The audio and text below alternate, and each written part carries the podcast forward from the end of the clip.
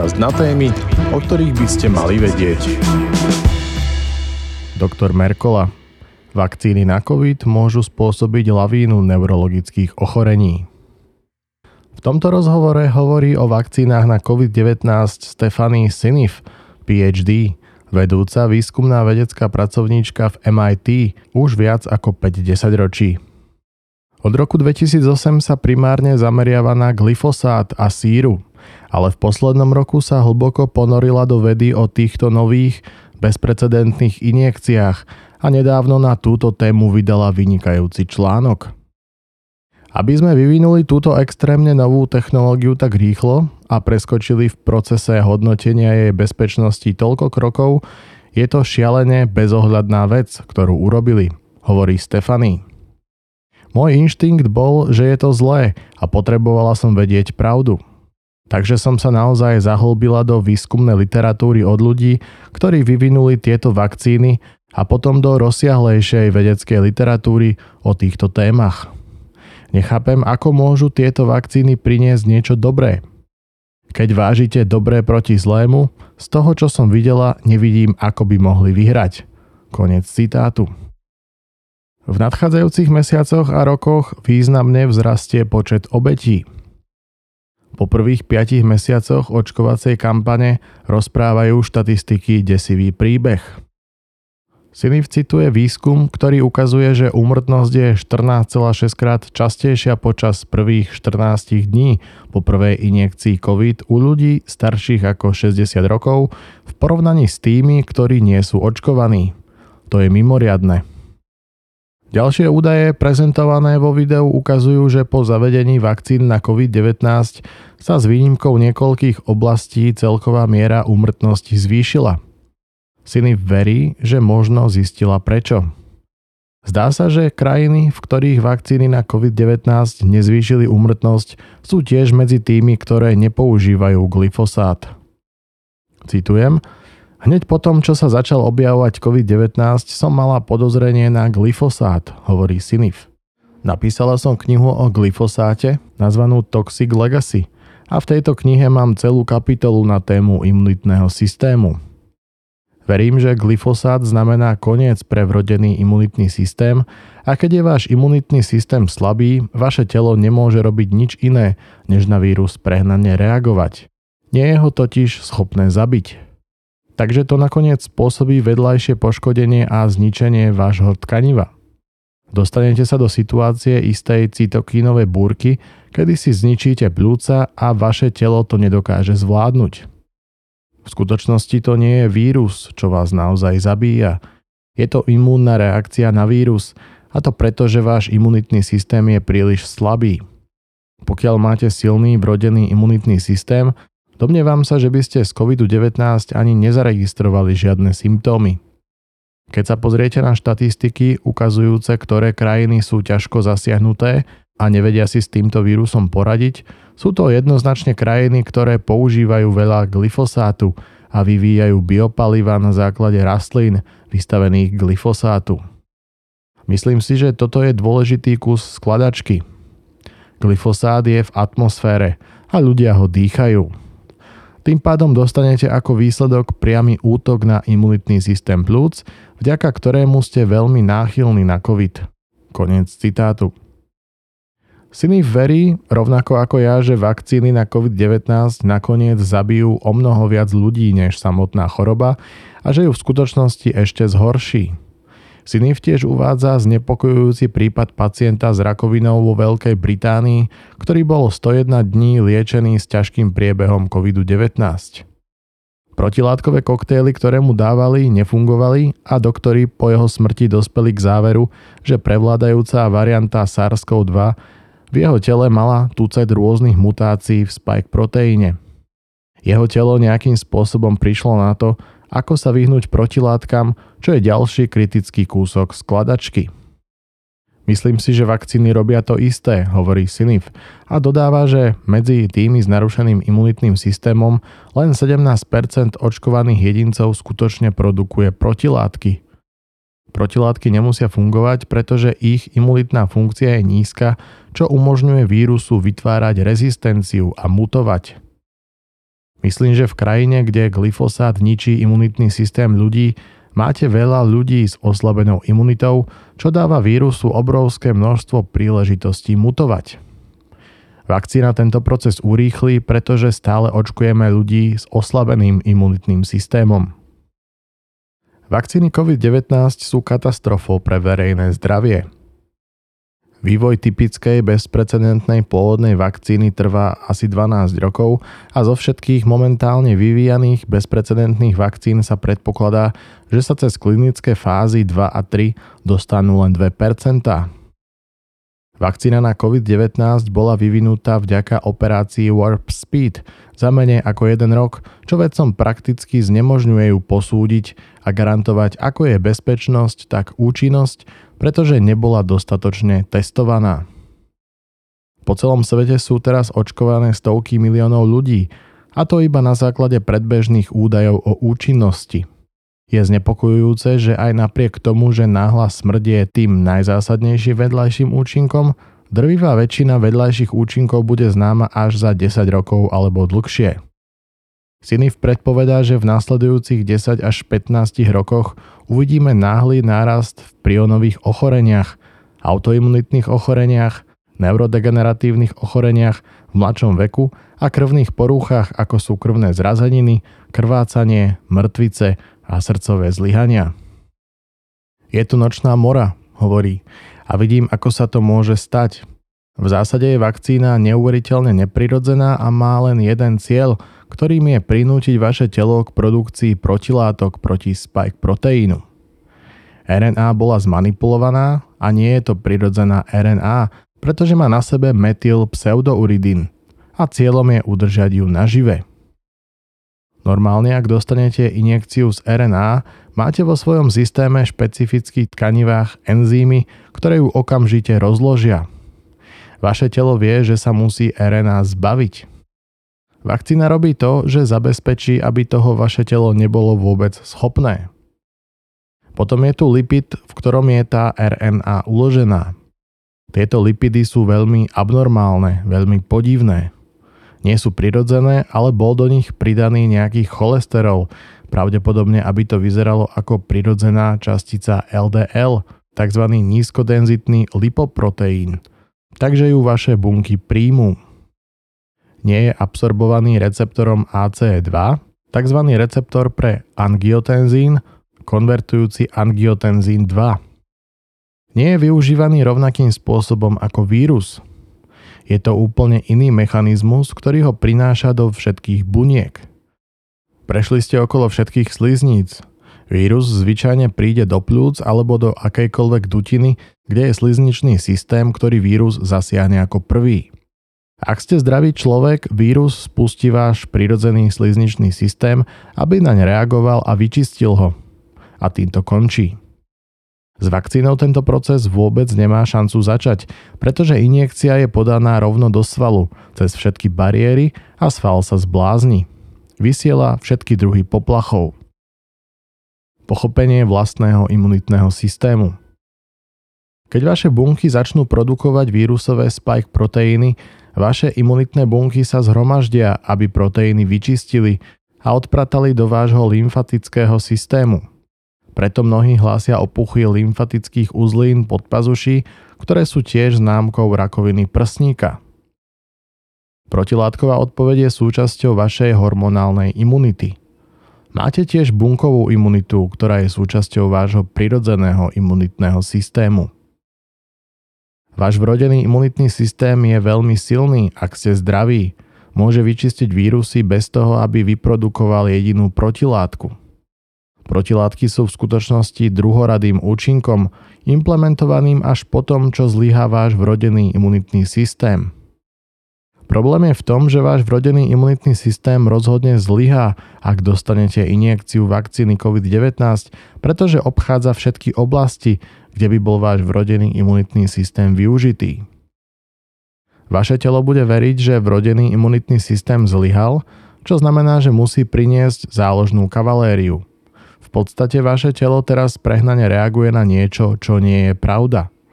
V skutočnosti nie ste nakazený vírusom a váš vrodený imunitný systém nezlyhal, ale vaše telo je nútené reagovať, ako by obe tieto veci boli pravdivé. Ako očkovacia látka COVID-19 obchádza zdravé imunitné reakcie? Ale je toho viac.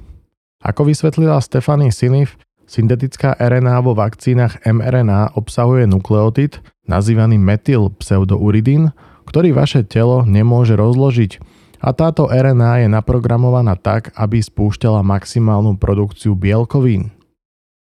Pozeráme sa teda na úplne netestovanú manipuláciu s RNA.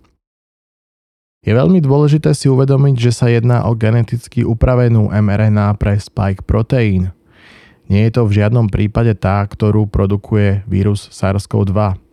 Očkovacia látka v RNA bola výrazne zmenená, aby sa zabránilo tomu, že ju vaše telo bude schopné metabolizovať.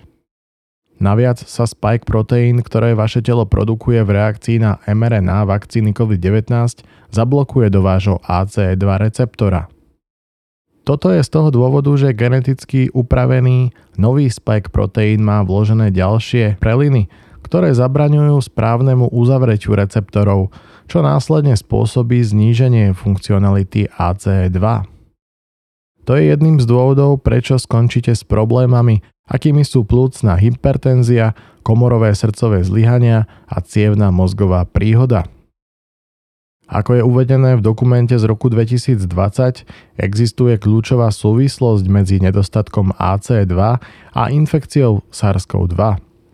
Ľudia s nedostatkom AC2 majú tendenciu byť náchylnejší k závažnému priebehu COVID-19. Spike proteín potláča AC2, čím sa jeho nedostatok ešte zhoršuje. Ako sa ukázalo, vakcíny robia v podstate to isté. Ako dlho môžu efekty trvať? Ako bolo už spomenuté, RNA sa veľmi rýchlo rozkladá, takže aby sa vyhla enzymom, ktoré by normálne štiepili voľnú mRNA, je uzavretá v lipidových nanočasticiach kombinovaných s polyetylenglykolom alebo PEG. PEG pomáha chrániť RNA pred rozpadom. RNA môže ľahko vstúpiť do bunky prirodzenými cestami endocytózy a využívať výhody konštrukcie nanočastíc, vďaka ktorej vyzerajú ako časť LDL. Strategicky vybrali kationový lipid, čo znamená, že je kladne nabitý. Obvykle máte vo svojich membránach fosfolipidy, ktoré sú záporne nabité, vysvetľuje Sinif. Problém s kationovými lipidmi spočíva v tom, že narušujú plazmatickú membránu a spôsobujú imunitnú reakciu. To však môže byť tiež kľúčovým dôvodom, prečo boli použité.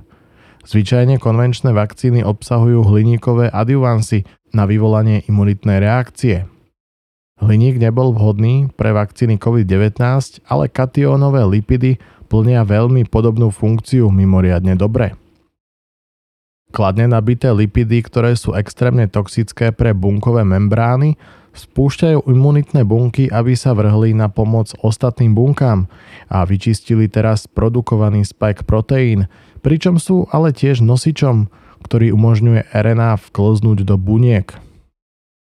Ako náhle sa dostane do bunky mRNA, poskytuje pokyny k produkcii enormného množstva spike proteínu. Skutočne znepokojujúce je, že existuje potenciál, aby sa mRNA stala súčasťou DNA a to by potom bolo permanentné, hovorí doktorka Stefany Sinif. Dôležité je, že neexistuje spôsob, ako predpovedať, ako dlho tieto pokyny pretrvajú. Výrobcovia hádajú, že syntetická RNA môže prežiť v ľudskom tele asi 6 mesiacov, ale naozaj nevieme, či je to pravda alebo nie. Zmeny syntetickej RNA, ktoré vykonali, majú zabrániť jej rozpadu, takže by to mohli byť roky alebo dokonca 10 ročia, kedy sa tieto spajkové proteíny budú v tele vyrábať. A čo skoro zistíte, prečo sa v tomto prípade jedná o naozaj zlý scenár. Naozaj znepokojujúca vec, o ktorej v príspevku hovorím, je potenciál pre jej integráciu do vašej DNA, hovorí Sinif. Ak sa to stane, vydrží to celý váš život a tento nový genetický kód môžete odovzdať svojmu potomkovi. Sledovanie spike proteínu z buniek do lymfy, do sleziny.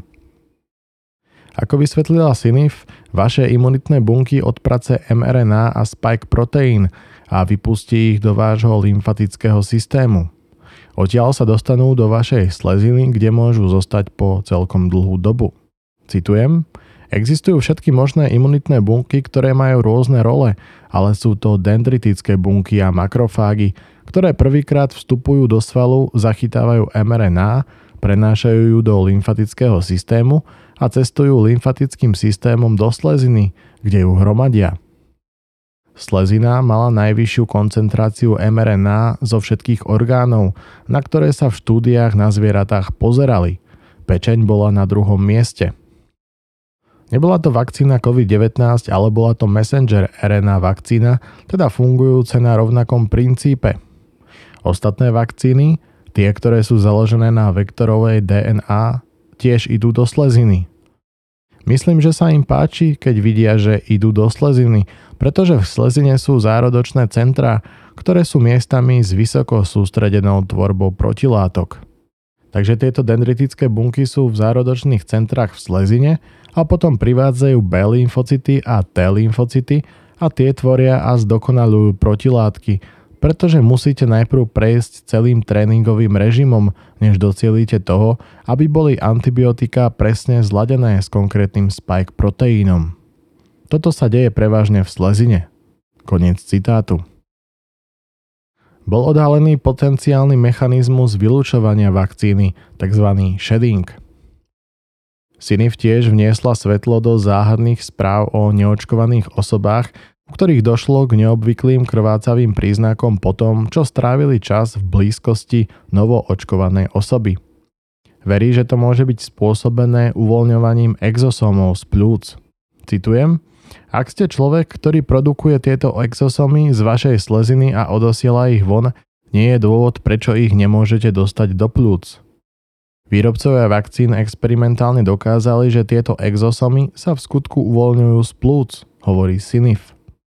Aby bolo jasné, to, čo sa vylúčuje alebo šíri očkovanými je spike proteín, ktorý je sám o sebe toxický, nie SARS-CoV-2. Nejde teda o infekciu vírusom, ale skôr o vylúčovanie toxického proteínu.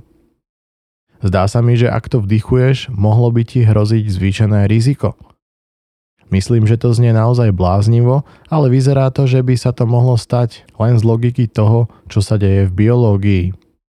Mohlo by sa stať, že by ste dýchali tieto exosomy obsahujúce tie zlé poskladané prionové proteíny, ktoré sú pre vás nezdravé. Ale čo presne sa stane, keď idú do plúc, neviem, nemám poňatia. Konec citátu. Môžu vakcíny mRNA zmeniť vašu DNA? To je otázka.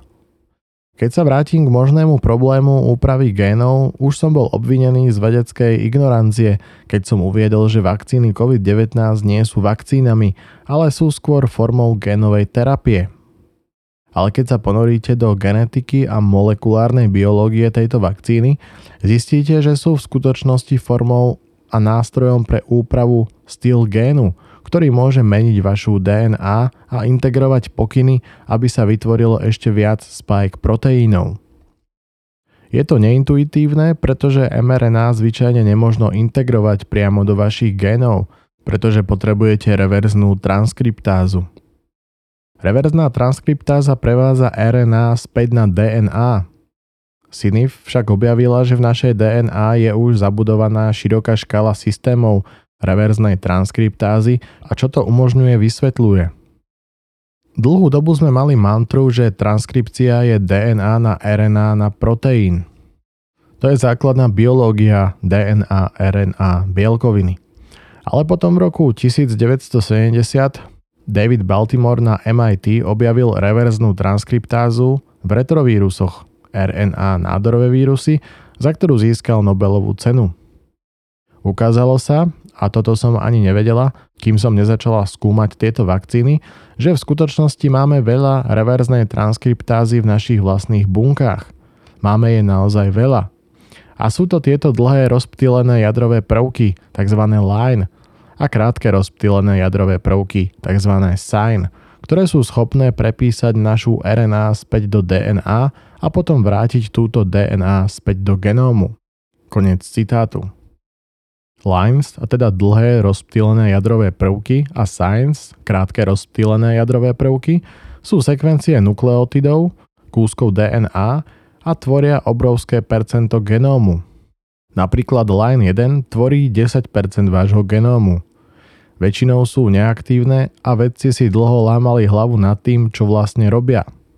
Sú celkom divné, pretože skladajú DNA pozadu a poskladajú ju späť v rôznych oblastiach. Napríklad u ľudí s Alzheimerovou chorobou sa amyloid beta proteín duplikuje všade v ich genóme. Citujem, vyzerajú ako veľký tučný genóm s extra kópiami s rôznymi variáciami v týchto kópiách a robia to prostredníctvom RNA, hovorí Sinif. Takže máte mechanizmus evolúcie. Myslím si, že primárny mechanizmus spočíva v prevzati DNA, je premenená RNA mutáciu RNA, pretože RNA mutuje oveľa ľahšie ako DNA a jej premenením späť na DNA a prilepením späť do genómu. Stručne povedané, riadky line a sign sa zdajú byť aktivované, keď je potreba alternatívne riešenie problému. Jedným z takýchto problémov môže byť expozícia glyfosátu, keď je telo príliš chore na to, aby fungovalo normálne, nájde spôsob, ako problém vyriešiť mutáciami proteínov. Je to proces, ktorý používame pri nakladaní s environmentálnymi toxickými chemikáliami, s ktorými sme všeobecne konfrontovaní, hovorí Sinif. mRNA môže byť teda reverzne transkribovaná a prevedená späť na DNA, line a sign vo vašom tele – táto klonovaná DNA potom môže byť integrovaná do vášho genómu.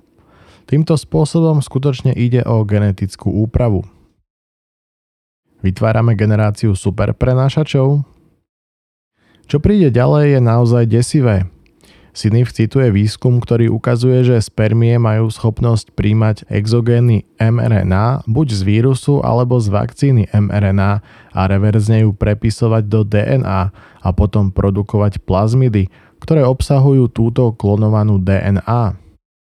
Spermia potom uvoľní tieto plazmidy okolo vajíčka, ktoré ich pohltia.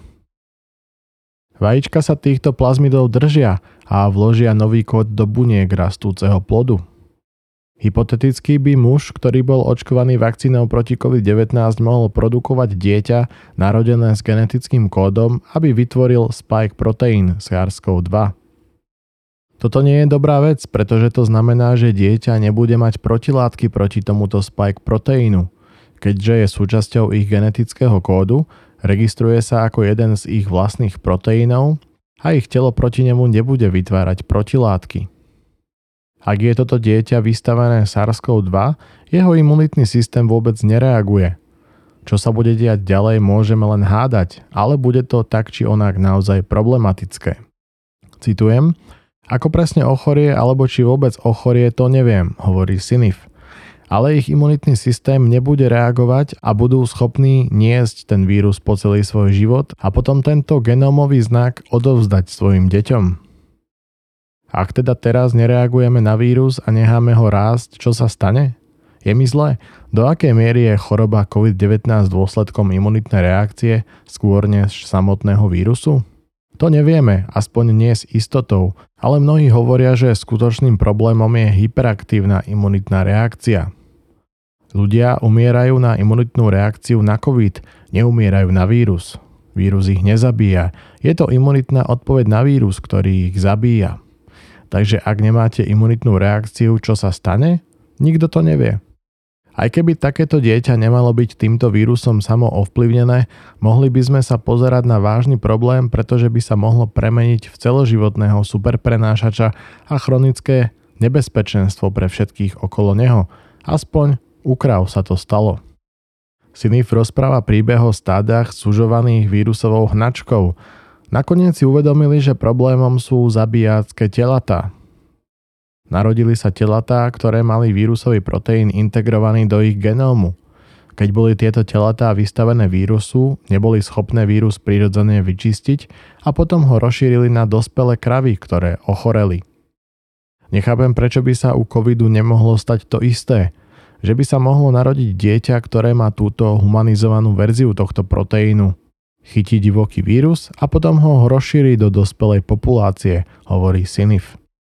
Takéto deti by boli skutočnými superprenášačmi a indoktrinácia, ktorú v súčasnosti vidíme, kedy deťom bolo povedané, že ich samotná prítomnosť by mohla predstavovať smrteľné riziko pre ľudí, ktoré milujú, by sa potom zmenila na krutú realitu. Dotyčné telatá boli zabité, aby ochránili zvyšok stát. Ako by sme jednali s ľudskými ekvivalentmi? Dúfajme, že táto nočná múra nenastane, ale zdá sa byť biologicky možná a to je problém. Skutočnosť, že dostupná veda umožňuje tento druh špekulácií je dostatočným dôvodom na to, aby brzdila túto očkovaciu kampaň. Nemáme poňatia o tom, aké sú jej dlhodobé následky. Ani nevieme, aké sú krátkodobé dôsledky, okrem toho, že kolektívne umiera viac očkovaných ľudí ako neočkovaných. Spike proteín sa javí ako veľmi problematický. Obzvlášť fascinujúca časť Stefaninho článku pojednáva o toxicite spike proteínu. Kľúčovým problémom všetkých týchto génových vakcín COVID-19 je to, že samotný spike proteín vyzerá toxicky a vaše telo je teraz továrňou na produkciu spike proteínov. Áno, vykonali štúdie, kde vystavili zviera iba spike proteínu a preukázali, že je toxický v mozgu a v cievach. Samotné vyvolanie imunitných reakcií teda poškodzuje tkanivo. Je to v podstate toxická molekula a myslím si, že je toxická, pretože je to prionový proteín. Toto budem skúmať podrobnejšie. Zatiaľ toho neviem dosť, ale zdá sa mi to príšerné. Myslím, že to môže byť tá najobávanejšia vec. V budúcnosti sa stanú dve veľké veci. Budú sa nejakú dobu vyvíjať, takže sa toho nedočkáme hneď. A samozrejme nebudeme viniť vakcínu, pretože umrtnosť u týchto hrozivých chorôb začne stúpať a nikto ju s tým nebude spájať. Prečo je možné, aby spike proteín spôsobil vážne neurodegeneratívne ochorenie? Creutzfeld-Jakobová choroba, ľudská verzia choroby šialených kráv BSE, ľudovo choroba šialených kráv, je prionová choroba. Medzi ďalšie ľudské formy prionových ochorení patrí Alzheimerová, Parkinsonova a Lou Gehringová choroba. Všetky tieto strašné neurodegeneratívne ochorenia sú spojené so špecifickými prionovými proteínmi, hovorí Sanofi. Zdá sa, že spike proteín SARS-CoV-2 je prionový proteín, aj keď toto ešte nebolo dôkladne overené. Je znepokojujúce, že spike proteín produkovaný vakcínami COVID-19 môže vďaka vykonaným modifikáciám spôsobiť, že bude viac prionom, než akým je spike proteín v skutočnom víruse a bude tiež účinnejší. Štúdie ukazujú, že tieto zárodočné centra v slezine sú primárnym zdrojom prionových proteínov, ktoré sa nakoniec dostanú do nervu vagus, tzv. blúdivý nerv, a sú potom dodané do jadier mozgového kmeňa. Takto môžete napríklad získať Parkinsonovú chorobu. Je toho toľko, čo musíme pochopiť, ale zdá sa mi, že je to celé plán, Výrobcovia týchto vakcín si naozaj koledujú o to, aby sa to stalo, pretože sa zameriavajú na zárodočné centrá, presne preto, že sú to tie rovnaké miesta, kde tieto prionové proteíny často začínajú. Prečo je potrebné počítať s dlhodobými neurologickými poškodeniami? Vo svojom príspevku Sinif zachádza do oveľa podrobnejších informácií v popise spike proteínu ako metabolického jedu.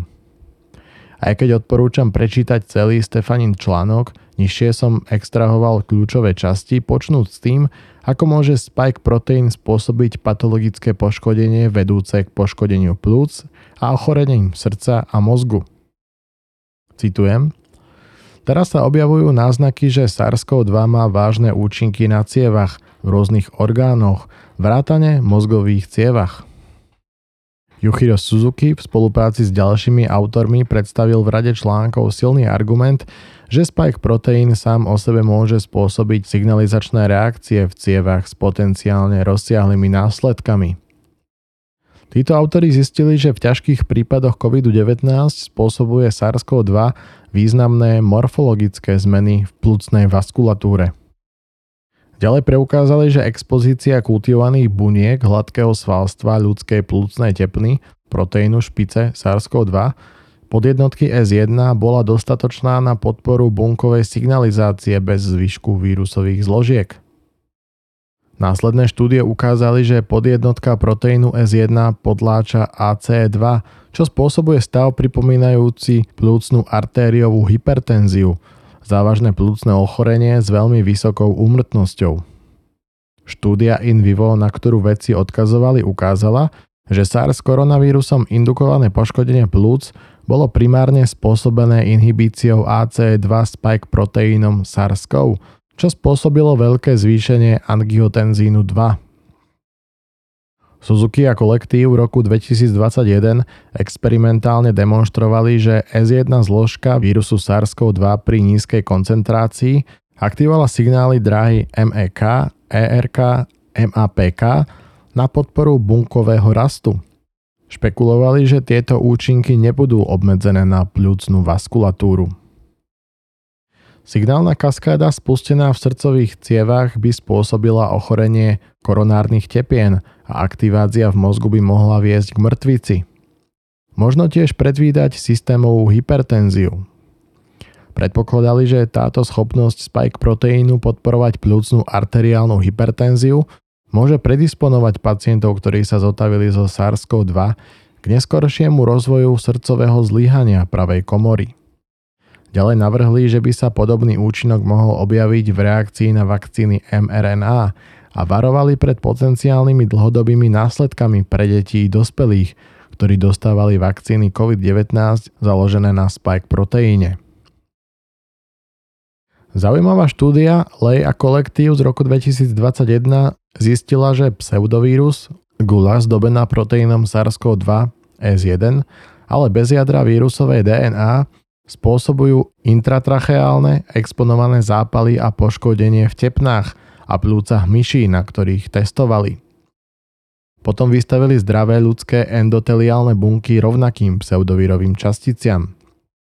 Väzba týchto častíc na endoteliálne receptory AC2 viedla k mitochondriálnemu poškodeniu a fragmentáciu v týchto bunkách endotelu, čo viedlo k charakteristickým patologickým zmenám v pridruženom tkanime. Táto štúdia objasňuje, že samotný spike proteín, ktorý nie je asociovaný so zvyškom vírusového genómu, je dostatočný na to, aby spôsobil poškodenie endotelu spojeným s COVID-19.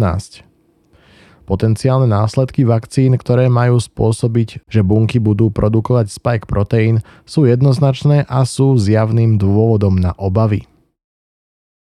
Komerčné vakcíny nie sú tak čisté ako skúšobné vakcíny. Stefaninin článok tiež zdôrazňuje neznáme riziko injekcie fragmentovanej RNA, ktoré sa nachádza vo väčšom množstve v komerčne vyrábanej vakcíne Pfizer v porovnaní s vakcínou použitou v počiatočných štúdiách. Citujem, Verejná hodnotiaca správa EMA podrobne opisuje prehľad výrobného procesu firmy Pfizer. Jednou z odhalení je prítomnosť fragmentovaných druhov RNA v injekčnom roztoku. Jedná sa o fragmenty RNA, ktoré sú výsledkom predčasného ukončenia procesu transkripcie z templátu DNA.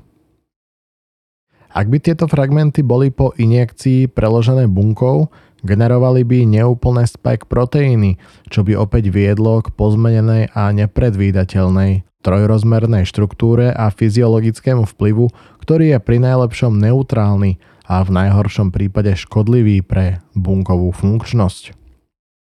V komerčne vyrábaných produktoch bolo podstatne viac týchto fragmentovaných fóriem RNA než v produktoch používaných v klinických štúdiách. Tie druhé boli vyrobené oveľa prísnejšie kontrolovaným výrobným procesom. Aj keď netvrdíme, že obyčajné proteíny, nespike proteíny, generované z fragmentovanej RNA budú zle poskladané alebo inak patologické, veríme, že by minimálne prispeli k bunkovému stresu, ktorý podporuje konformačné zmeny spojené s priónmi v prítomnosti proteínu spike. Stefany Sinif a ja pokrývame ešte oveľa viac tém ako tie, ktorými som sa zaoberal v tomto článku. Vrátane toho, ako môžu vakcíny vyvolať autoimunitné problémy, prostredníctvom molekulárnej mimikry. To zahrňa choroby ako celiakia, Hashimotová, tyreoiditida a lupus. Ak teda máte akýkoľvek záujem dozvedieť sa viac o tejto vakcíne, dôrazne vám odporúčam sledovať celé video. Diskutujeme tiež o tom, ako injekcie spôsobujú idiopatickú trombocytopenickú purpuru, ITP, vzácnú poruchu krvi, pri ktorej skončíte s krvnými zrazeninami, poklesom počtu krvných doštičiek a krvácaním súčasne. Nezabudnite si tiež prečítať Stefanin článok Horšie ako choroba. Recenzia niektorých možných neplánovaných dôsledkov mRNA vakcín proti COVID-19, publikovaný v medzinárodnom žurnále Teória prax a výskumu vakcín. Ako sa môžete chrániť pred očkovaním alebo pred vystavením jedincovi? No to je tá skutočne otázka dňa. Hovorili sme o vylúčovaní, shedding, z vakcíny. Samozrejme, že vakcína klasicky nevylučuje vírusové častice, ale môže ľahko spôsobiť, že ľudia budú vylúčovať spike proteíny a práve tieto spike proteíny môžu spôsobiť rovnako veľké škody ako vírus. Kým Stefanin článok sa hlboko nezaoberal riešeniami, poskytuje hlavné vodítko, ktoré spočíva v tom, že vaše telo má schopnosť riešiť mnoho z týchto problémov prostredníctvom procesu zvaného autofagia. Ide o proces odstraňovania poškodených bielkovín vo vašom tele. Jednou z účinných stratégií, ktoré podporujú autofagiu je pravidelný pôst, čiže fasting, a teda časovo obmedzené stravovanie. Väčšina ľudí je viac ako 12 hodín denne. Postupné znižovanie na 6 až 8 hodinové okno radikálne zlepší vašu metabolickú flexibilitu a zníži inzulínovú rezistenciu. Ďalším prospešným postupom je saunová terapia, ktorá zvyšuje proteíny tepelného šoku. Podrobne som o tom diskutoval v predchádzajúcich článkoch. Proteíny tepelného šoku fungujú opätovným skladaním proteínov, ktoré sú zle zložené. Tiež označujú poškodené proteíny a pripravujú ich na likvidáciu. Ďalšou zásadnou stratégiou je vylúčenie všetkých spracovaných rastlinných olejov – a semenných olejov z vašej diety, čo znamená vylúčenie prakticky všetkých spracovaných potravín, ktoré sú ich plné. Oleje zo semien radikálne zhoršujú produkciu mitochondriálnej energie, zvyšujú oxidačný stres a poškodia váš imunitný systém. Oleje zo semien tiež pravdepodobne obsahujú glyfosát, pretože sa silne používa u plodín, ktoré ich produkujú.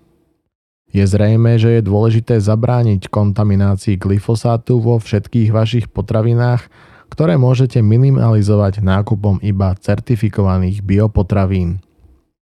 Nakoniec je potrebné optimalizovať svoj vrodený imunitný systém.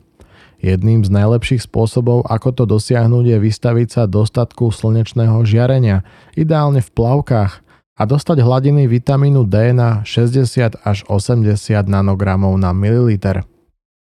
Národné informačné centrum o očkovaní nedávno zverejnilo viac ako 50 videoprezentácií z 5. medzinárodnej verejnej konferencie o očkovaní, ktorá sa konala 16. až 18.